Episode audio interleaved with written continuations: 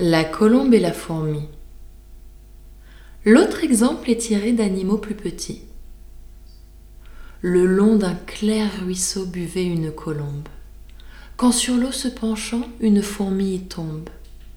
Et dans cet océan, l'on eût vu la fourmi s'efforcer, mais en vain, de regagner la rive.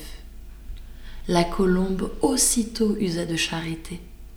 Un brin d'herbe dans l'eau par elle étant jeté, ce fut un promontoire où la fourmi arrive. Elle se sauve. Et là-dessus passe un certain croquant qui marchait les pieds nus.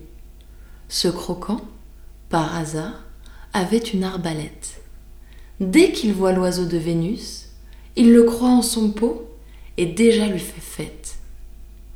Tandis qu'elle le tuait, mon villageois s'apprête, la fourmi le pique au talon. Le vilain retourne la tête la colombe l'entend, part et tire du long. Le souper du croquant avec elle s'envole. Point de pigeon pour une obole.